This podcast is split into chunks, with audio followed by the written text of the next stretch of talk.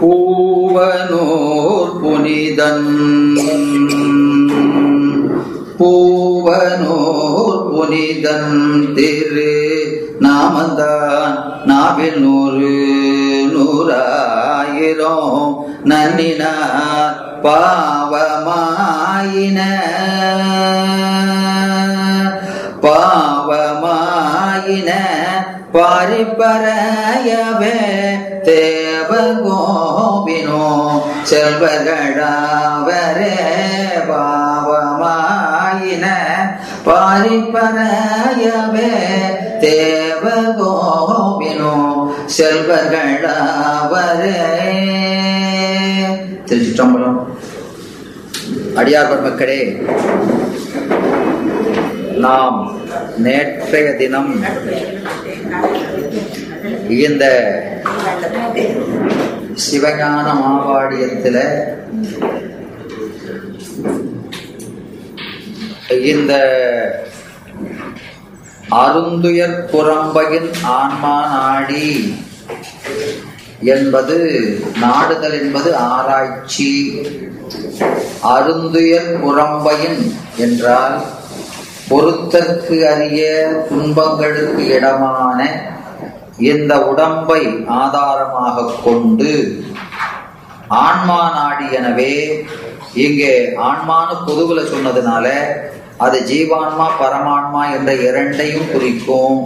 எனவே இந்த இரண்டையும் ஆராய்ந்து, அப்போ ஆராய் ஆராய்ச்சியால் கிடைக்கப்படுவது என்ன என்றால் அந்த ஒரு பொருளினுடைய பொது இயல்பு. எனவே ஒரு பொருளினுடைய பொது பொது இயல்பு எப்படி அறியப்படும் பார்த்தோம்? பொது இயல்பு ஆராய்ச்சியால். ஆராய்ச்சியாவது பிரமாணம் இலக்கணம் என்ற இருதிறத்தான் அமைந்து கேட்டல் சிந்தித்தல் ஆகியவற்றால் கிடைப்பது. அப்புறம் இந்த ஒரு பொருளுடைய சிறப்பியல்பு அல்லது உண்மை இயல்பு என்பது சாதனம் பயன் என்ற இருதிறத்தால் பெறப்பட்டு கேட்டல் சிந்தித்தல் தெளிதல் நெட்டை கூடுதல் என்ற நான்கு திறத்தான் அமையும் என்று நமக்கு வரையறை செய்திருக்கிறார்கள். எனவே இங்கே நமக்கு இந்த ஆன்மா பரமான்மாவினுடைய பொது இயல்பு ஆராய்ச்சி முறையாலே பெறப்பட்டது. அது நமக்கு சிவஞான போதத்தில முதல் ஆறு நூற்பாக்களிலே சொல்லப்படுகின்ற உண்மை என்று பார்த்தோம். அப்போ இந்த பொது இயல்புனா என்னங்கிறத நாம இதுக்கு அப்புறம் பார்க்கலாம். இந்த நாம இந்த ஆன்மாவினுடைய பொது இயல்பு என்பது நமக்கு நாலாம் நூற்பாவில் சொல்லப்படுவது. அது இந்த ஆன்மா கருவிகளோடு கூடி அறிவிலே சுருக்கமும் பெருக்கமும் அடைவது அவத்தைப்படுவது என்று பார்த்தோம். அதனுடைய சிறப்பியல்பு என்பது அது தன்னுடைய பகைப்பொருளை விட்டு உறவு பொருளாகிய சிவத்தோடு கூடி பிறப்பு இறப்பு இன்றி பேரின்பத்தை கிடைப்பது, இறைவனுடைய திருவடியிலே இருப்பது அதனுடைய சிறப்பியல்பு என்று பார்த்தோம். அதுபோல இந்த சிறப்பியல்பு அங்கே எப்படி கூப்பிடுறாரு, என்ன சொல்றாரு? சிறப்பியல்பு எப்படி அறியப்படும் பார்த்தோம்? அனுபவம் உணர்த்தான். எனவே அதை எப்படி சொல்றாரு பாட்டுல? பெரும்பெயர் கடவுளுள் கண்டு. பெரும்பெயர்னா என்னன்னு பார்த்தோம்? மகா வாக்கிய பொருள். எனவே அந்த மகா வாக்கிய பொருளாலே குறிக்கப்படுகின்ற அந்த சிவஞானத்தாலே கண்டுன்னா அனுபவம். சிவஞானத்தால் பெறப்படுவது அனுபவம். கருவி அறிவால் பெறப்படுவதெல்லாம் ஆராய்ச்சி என்று சொன்னார். அப்போ இந்த இறைவனை ஆராய்ச்சி அறிவால் அறிய முடியுமா? முடியுமா முடியாதா?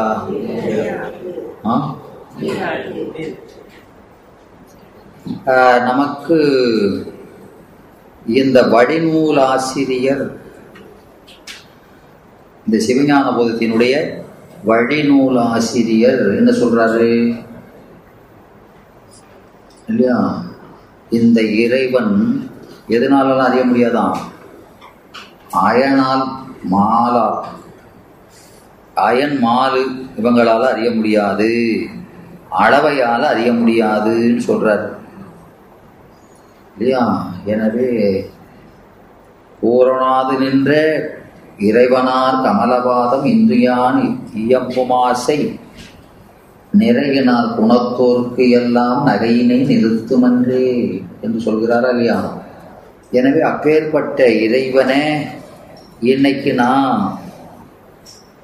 சொல்லியிருந்தேன் அப்படின்ட்டு போறது எல்லாருக்கும் ஞானிகள்லாம் பார்த்து சிரிப்புக்கு இடமாயிரும்னு சொல்றாரு. எனவே அவன் இந்த அளவைக்கெல்லாம் எட்டாதவன் என்று சொல்கிறார். அப்படி அந்த வடிநூல் ஆசிரியர் சொன்னவர் அதற்கு அடுத்த பாட்டில் என்ன சொன்னாரு? அதெல்லாம் பொதுவியா அப்படி சொல்றது வாஸ்தவம்தான், ஆனா அருளினால் ஆகமத்தே அறியலாம், அளவினால் தெருளலாம். அடுத்த பாட்டில் ஒரு பல்கேஸ்டர் அருளினால் ஆகமத்தே அறியலாம். எனவே இப்போ அருளினால் ஆகமத்தை அறியலாம்னா என்னப்போ இங்க அருளினால் என்பது குருவருளினால் அனுபவமுடைய தேசிகன் அவனுடைய உபதேசத்தை பொருளாலே அறியலாம். நீங்க படிச்சு அறிய முடியாது. அனுபவமுடைய தேசிகன் வந்து உங்களுக்கு இந்த இறைவனுடைய தன்மைகளை எடுத்து சொன்னால் என்ன செய்யலாம்? நீங்கள் இறைவனை பொது இயல்பை அறிந்து கொள்ளலாம். எதனால? எதனால? அனுபவம் உடையவன் அவன் இல்லையா? ஏற்கனவே அனுபவம், என்ன அனுபவம்? ஜோதி கடலறியா ஆசானும் சுத்த விழலென்று நித்து விடு என்றார். யாரு?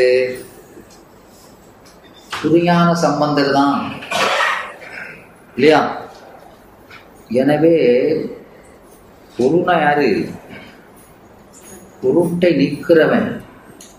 குருட்டை அவனே ஒரு குருடா வந்து சேர்ந்துடக்கூடாது. பாப்பியா ரெண்டு குருடு நம்பர் ரெண்டு சேர்ந்து பார்ப்போம், நீ கொஞ்சம் பாரு நானும் கொஞ்சம் பார்க்கேன், ஏதாவது புரியுதான்னு பார்ப்போம்னு விளங்குதா? அப்போ குருனா எப்படி இருக்கணுமா? ஆஹ் இப்போ உங்களுக்கு உண்மை விளக்கத்துல முத பாட்டு என்ன சொல்றாரு? உண்மை விளக்கம் முத பாட்டு பொய்காட்டி பொய்யகற்றி போதானந்த பொருளாம் மெய்காட்டு மெய்கண்டாய் விண்ணப்பம். என்ன விண்ணப்பம்? ஏ பொய்காட்டா மெய்யா அப்படின்னு அவனை கூப்பிடாரு. என்ன சொல்றாரு? பொய்காட்டா மெய்யா திருவெண்ணை வித்தகா சுத்த வினா ஐயா நீதான் கேட்டு அருள் என்று சொல்கிறாரா இல்லையா? எனவே அங்க அந்த குருவினுடைய தகுதியை ஆசிரியர் எவ்வாறு சொல்கிறார் என்று சொன்னால், அந்த குரு யாரு? மெய்கண்டார். அவர் பொய்யை காட்ட வல்லவர், இதுதான் பொய் என்று காட்ட வல்லவர், அதை வீட்டவும் வல்லவர். காட்ட மட்டும் போதுமா? காட்ட வல்லவர், அதை வீட்டவும் வல்லவர் என்று சொல்லி, அப்படி எதனால வந்து அந்த தகுதி வந்தது என்று சொன்னால், அவர் மெய்ப்போத ஆனந்த பொருளை கண்டவர் இல்லையா? மெய்கண்டா என்பது அங்க எதை குறிக்கிறது? மெய்ப்பொருளை கண்டவரே என்று. அவருடைய பேரை குறிக்கல, விளங்குதான். மெய்கண்டா என்பது மெய்ப்பொருளை கண்டவரே, நீர் எனக்கும் அந்த மெய்ப்போத ஆனந்த பொருளை காட்டுவீர் என்று இல்லையா, அந்த திறமை உடையவர் என்று ஆசிரியருடைய தன்மையை சொல்கிறார். விளங்குதா? உம் மாணவர் தன்மை எப்படி சொல்றாரு? மாணவர் இவர் ஆசிரியர் இருந்தார்னா கேட்கிறவர் எப்படி இருப்பாரு? அவர் என்ன சாதாரணாலா? ஆனந்த யோகம் நிகழ் புதல்வா. ஏ அப்பா, அவர் ஞானத்துல யோகம், அடுத்த ஸ்டெப்பு முக்தி தான், அந்த மாதிரி நிலையில இருக்கிறாரு. இவர் ஏற்கனவே சிவத்தை பார்த்துட்டு இவரை கூட்டிட்டு போறதுக்காக வந்திருக்காரு. விளங்குதான்? இவர் எங்க இருக்காரு? விழுப்புல நிற்கிறாரு. உம் அப்போ அவங்க ரெண்டு பேரும் பேசினா எப்படி இருக்கும்? நமக்கு வழங்காம தான் இருக்கும் இல்லையா? என்னம்மா அந்த லெவல்ல தானே பேசுவாங்க. அப்போ என்னடா இப்படி சொல்றாங்க, இந்த உண்மை விளக்கம்னு பேர் வச்சாங்க. ஒரு விளக்கம் ஒண்ணு விளங்கவே மாட்டேங்குது. விளங்காதவங்களுக்கு தான் விளக்கம்னு வைக்காங்க. உலகத்துல அப்படித்தானே வைக்கிறாங்க. கருப்பா இருந்தா என்ன செஞ்சிடுறது? வெள்ளச்சாமின்னு வச்சிடுறது. பேர் அப்படி வச்சு சந்தோஷப்பட்டுக்கிட்டோம் இல்லையா? அதனால அப்படி சொல்றாரு. எனவே அந்த ஆசிரியர் அருளினா அவர் வந்து இந்த பெருமானை கண்ட அந்த அனுபவத்தினால அவர் என்ன செய்வாராம்? மாணவனுக்கு அதை உபதேசித்தா அந்த உண்மை பொருளை விளங்க வைப்பார். அதனால அருளினால் ஆகமத்தே உணரலாம். இங்க அருள் என்பது யாரை குறிக்கிறது? குருவர். எனவே அந்த குருவருளை கொண்டு ஆகம உபதேசத்தை செஞ்சார்னா இவனுக்கு விளங்கும். அதுக்கப்புறம் அதை கேட்டதுக்கு அப்புறம் அளவினால் திரளலாம். அவர் சொன்னது சரிதானா அப்படிங்கிறது ஆராய்ச்சி, கேட்டவில் சிந்தித்தல். எனவே அங்கதான் என்ன செய்யறாரு? இந்த அளவை அறிவையெல்லாம் வச்சு அவர் சொன்னதை என்ன செய்யறாரு? எப்போது என்ன சொல்றாரு? எல்லா இடத்துலையும் பார்த்தீங்கன்னா இந்த முறை மாறவே செய்யாது. ஏன்னா நீங்க பாருங்க, இவர் சொல்றது எது? ஆகம தானே சொல்றாரு. அப்ப ஆராய்ச்சிக்கு எல்லாம் மூலம் எது? ஆகமமே.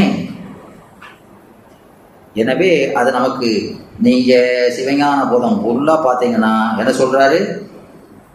ஆஹ் ஆகம அளவையை உறுதி செய்வதாகிய அனுமான அளவை. விளங்குதா? இந்த அனுமான அளவை எதன் மேல் ஏற்படுகிறது? ஆகம அளவை தலை நின்று இங்கே அதை அப்படி சொல்றாரு. அது அதை வச்சுதான் நடக்கு. ஏன்னா நமக்கு எந்த ஒரு ஆராய்ச்சிக்கும் முதலா எது இருக்கணும்? எது இருக்கணும்? இறைவனுடைய வாக்கு தான். அதான் ஆப்த வாக்கியம்ங்கிறாரு. அதை வச்சுக்கிட்டு தான் நம்ம ஆராய்ச்சி சொல்லணுமே தவிர சும்மா அவன் சொன்னான் இவன் சொன்னான்ட்டு ஆராய்ச்சி பயன் தராது. எனவே இங்கே இந்த அளவினால அறிய முடியாதுன்னு சொன்னாலும் அறியலாம். யாரும் எப்படி அறியலாம்? ஆஹ் அதனால நமக்கு திருக்கழுட்டுப்படியார் சொல்றார் இல்லையா, சாத்திரத்தை ஓதினோர்க்கு இல்லையா, சர்க்குருவின் தன்வசனம் ஆத்திரத்தை வாய்க்கு நலம் வாய்த்திருமோ ஆத்த கடல் தண்ணீர் குடித்தவர்க்கு தாகம் தணியுமோ தென்னீர்மையால் இதனை செப்பு என்கிறார். விளங்குதா? எனவே நல்ல தண்ணி ரொம்ப தாகமா இருக்குன்னு கடல்ல போய் தண்ணியை வாரி வாரி குடிச்சா தாகம் போயிருமா? போகாது. அப்ப என்ன செய்யணும்? என்ன செய்யணும்? ஆஹ் அந்த தண்ணீர் குரு என்ற அந்த ஞானபானுவாலே என்ன செய்யணும்? தகிக்கப்பட்டு. எது தகிக்கப்பட்டு? அந்த தண்ணீர் எது? ஆகம வசனங்கள். ஆகம வசனங்கள். அந்த சூரியன் எது? அது குருவினுடைய அறிவு, சிவஞானம். அதனாலே தகிக்கப்பட்டு அது ஆவியாகி குற்றம் நீங்க என்ன செய்யுது? ஆவியாகி மேலே சென்று அவருடைய உபதேசம் என்ற மழையாக இவனுடைய அறிவிலே பாய்ந்தால் அது என்ன செய்யும்? குளிர்ந்து நலம் தரும். விளங்குதா? அதனால வெறுமனை இவங்க ப நூலை படித்தா அது பயன் தராதுங்கிறது. அதனால இங்கே அப்படி படித்து சிந்தித்து இறைவனோடு நாம் அவன் சொல்கிற மாதிரி பகையை விட்டு சேர்கிறோம். அப்படி சேரும் பொழுது என்ன சொல்கிறாரு, அவனோடு ஒன்றுகிறோம். எப்படி ஒன்றுகிறோம்? இறைவனோடு எப்படி ஒன்றுகிறோம்? இரண்டர ஏகனாகி இறைவனின் நின்று இல்லையா, சென்று சென்று அணுவாய் தேய்ந்து தேய்ந்து திரண்டு ஆம் பயனும் திருவருள் தெளிவில் அப்படின்னா அந்த என்னது அங்க அதுக்கு சங்கற்பனிராகரணத்தில் அருமையாக விளக்க சொல்கிறார். இதுக்கு வேற எங்கேயும் போகாதீங்க, தப்பு தப்பா சொல்லாதீங்கிறார். அங்க இது என்னன்னா அது ஐந்தெழுத்தில் வைத்து உணர்ந்து கொள்கிறார். இது ஐந்தெழுத்தை சொல்லுதான், சென்று சென்று அணுவாய் தேய்ந்துங்கிறது நம்ம அன்னைக்கு எழுதி போட்டோம்ல ஒவ்வொரு எழுத்து எப்படி ஒன்றுதுன்னு அதை குறிக்கிறதுங்கிறார். அப்படிதான் நாம இறைவனோடு சிகாரத்தோடு ஒன்றுகிறோம் அப்படின்னு அங்க சங்கற்பநாதர் சொல்றாரு. இதைத்தான் என்ன சொல்றாரு, பரம சித்தாந்தம் என்கிறார். அப்போ சித்தாந்தம் என்பது வேறு, பரம சித்தாந்தம் என்பது வேறு என்று காட்டுகிறார். சித்தாந்தம்ங்கிறது என்னது, நாம் எல்லாரும் என்ன செய்யறோம், இங்க நமக்கு இந்த ஒரு முப்பொருள்கள்ல பதி பசு பாசம் என்று பொருள் எத்தனை இருக்கு, மூன்று. இந்த மூன்றுக்கும் மூன்று ஞானங்கள் சொல்லப்படுகிறது. மூன்றுக்கும் மூன்று ஞானங்கள். என்ன ஞானம்? பதி ஞானம், பசு ஞானம், பாச ஞானம். அப்போ மூணு பிளஸ் மூணு ஆறு, ஆறு பொருள் சொல்கிறார்கள். இந்த ஆறுல பாச ஞானம் இருக்கா இல்லையா, பாச ஞானமும் பாசமும் முதல்ல நீங்குகிறது. பாச ஞானமும் பாசமும் நீங்கும். எப்போ எப்படி நீங்கும்? குரு உணர்த்த வெட்டு அந்நியமின்மைன்னு சொல்றாரா இல்லையா, விடவே நீங்குது. விளங்குதா? எனவே அப்போ அது ரெண்டை மைனஸ் பண்ணியாச்சுன்னா விச்சயத்தின இருக்கு நான்கு இல்லையா. இந்த நான்கனுள் எப்படி நீங்குது? மச்ச நாளில் பசுஞானம், பசுஞானம் அது என்னதுன்னு பார்த்தோம், சிவசமவாத ஞானம். சிவசமவாதினா அந்த நிலையில் இருக்கிறவன் இல்லையா, அகம் பிரம்மம் ஞானம் இல்லையா. அதை நாம இதில் தசகாரியத்தில் எப்படி சொல்றோம், நின்மல சாக்கிரம், நின்மல சாக்கிரம்ங்கிறோம் அவத்தையில சுத்தாபத்தையில. விளங்குதா? எனவே இந்த பாசச்சார்பை விட்டு இந்த ஆன்மா பதியை சாரும் பொழுது அது பதியை சார்ந்ததனால இந்த வியாபகமான அறிவு விளங்கிற்று என்பதை உணராது அது தன்னுடைய ஞானமாக. அதை அருமையா நிறைய இடத்துல சொல்றாரு. இப்போ இந்த எண்ணிலாண்டு எய்திய வேதா, எண்ணிலாண்டு எய்திய வேதா படைத்தவள் எழிலின் வண்ணம் நன்னு நான்முகத்தால் கண்டான்.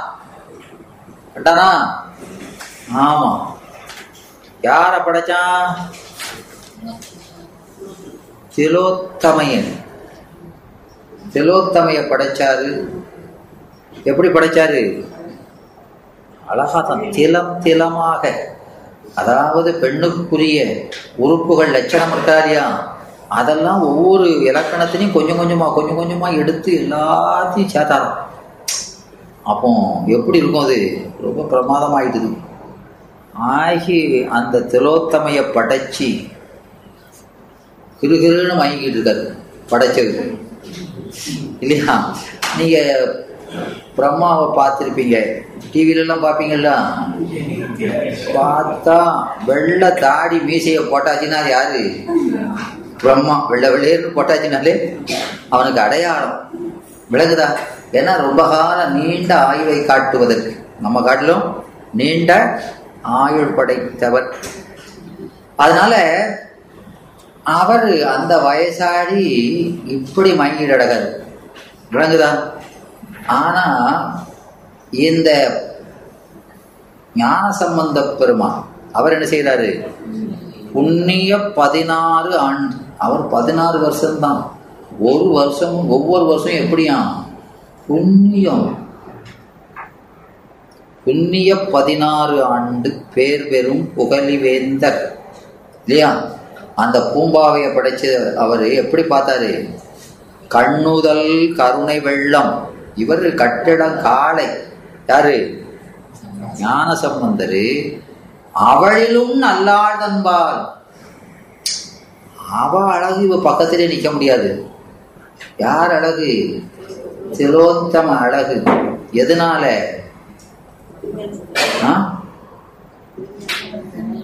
எதனாலன்னா இது சாத் சாத் சிருஷ்டி, பெருமான் நேரடியாக செய்கிற சிருஷ்டி. அது மனிதர்கள் படைத்த சிருஷ்டி. யாருடையது? பிரம்மா படைச்சது. இது பெருமானே செய்த சிருஷ்டி. அது எப்படி இருக்கும்? கிட்ட போக முடியுமா? ஏன்னா அதனால சொல்றாரு, அவளிலும் நல்லாழ்தன்பால் புண்ணிய பதினாறு ஆண்டு பேர் பெறும் புகழிவேந்தர் கண்ணுதல் கருணை வெள்ளம் ஆயிரம் முகத்தால் கண்டார்கிறார். விளங்குதா? அப்போ அவருடைய நோக்கு எப்படி இருக்கு இல்லையா? மனத்துக்கண் மாசியலனாதல் அனைத்து அரண் என்றார் தெய்வ புலவர் இல்லையா? இவர் தவ முதல்வரா அவரா? அவர் தவம் செஞ்ச மாதிரி உட்கார்ந்துருந்தா போதுமா? விளங்குதா? இவருடைய அறிவுல எவ்வளவு தூய்மை இருக்கிறது இல்லையா? எனவே அந்த பிரம்மன் அவ்வளவு வயசானா கூட அந்த பெண்ணை படைத்தவன் அந்த அழகுல வைக்கிறது பெருசு இல்லையா? இப்பேற்பட்ட அழகிய நாம படைத்தமே என்று தன்னை வியந்து கொண்டான். அதாங்க முக்கியம். நமக்கு விளையாற்றல் இருக்கா ஏ அப்பா என்று தன்னை வியந்து நின்றானா இந்த பெருமானோ பெருமானை நினைக்கிறார், ஐயோ இந்த மாதிரி ஒரு அழகு நாம சொன்னதுக்காக இப்படி படைச்சிருக்கிறாரே என்று ஆயிரம் முகத்துல பாக்குறாராம். அவருடைய கருணைய கருணையை விதவிதமா சிந்திக்கிறாராம். யாருடைய கருணைய? பெருமானுடைய கருணைய. அந்த பெண் தெரியல, அங்க என்ன தெரியுது? கருணை தான் தெரியுது. அவரு தான் எப்படி இருக்கிறாரு பாருங்க. அதனால இந்த பசு ஞானம் என்பது தன்னை வியக்கக்கூடிய ஞானம். அதுதான் சொல்றது. விளங்குதா? இந்த இவன் அவ்வளவுதான் தன்னை வியந்து நிற்காரா இல்லையா? அது ஒரு காலம் நாம் செய்யக்கூடாது. அதனால இங்க அந்த பசுஞானம் அது சடுதியில் நீங்கும் ஞானம். சடுதியில் நீங்கும் ஞானம். எதனால? அந்த நேரத்தில் நம்ம கூட குரு இருப்பார், அவர் உடனே உணர்த்துவார், இது உன்னுடைய ஞானம் அல்ல இல்லையா? இது உன்னுடைய ஞானமாயிருந்தா என் நெடுநாள் பாசத்து இடாயே என்பார். இந்த பாசத்துல இவ்வளவு நாள் கட்டி இருந்திருப்பியா, கட்டுப்பட்டு இருந்திருப்பியா?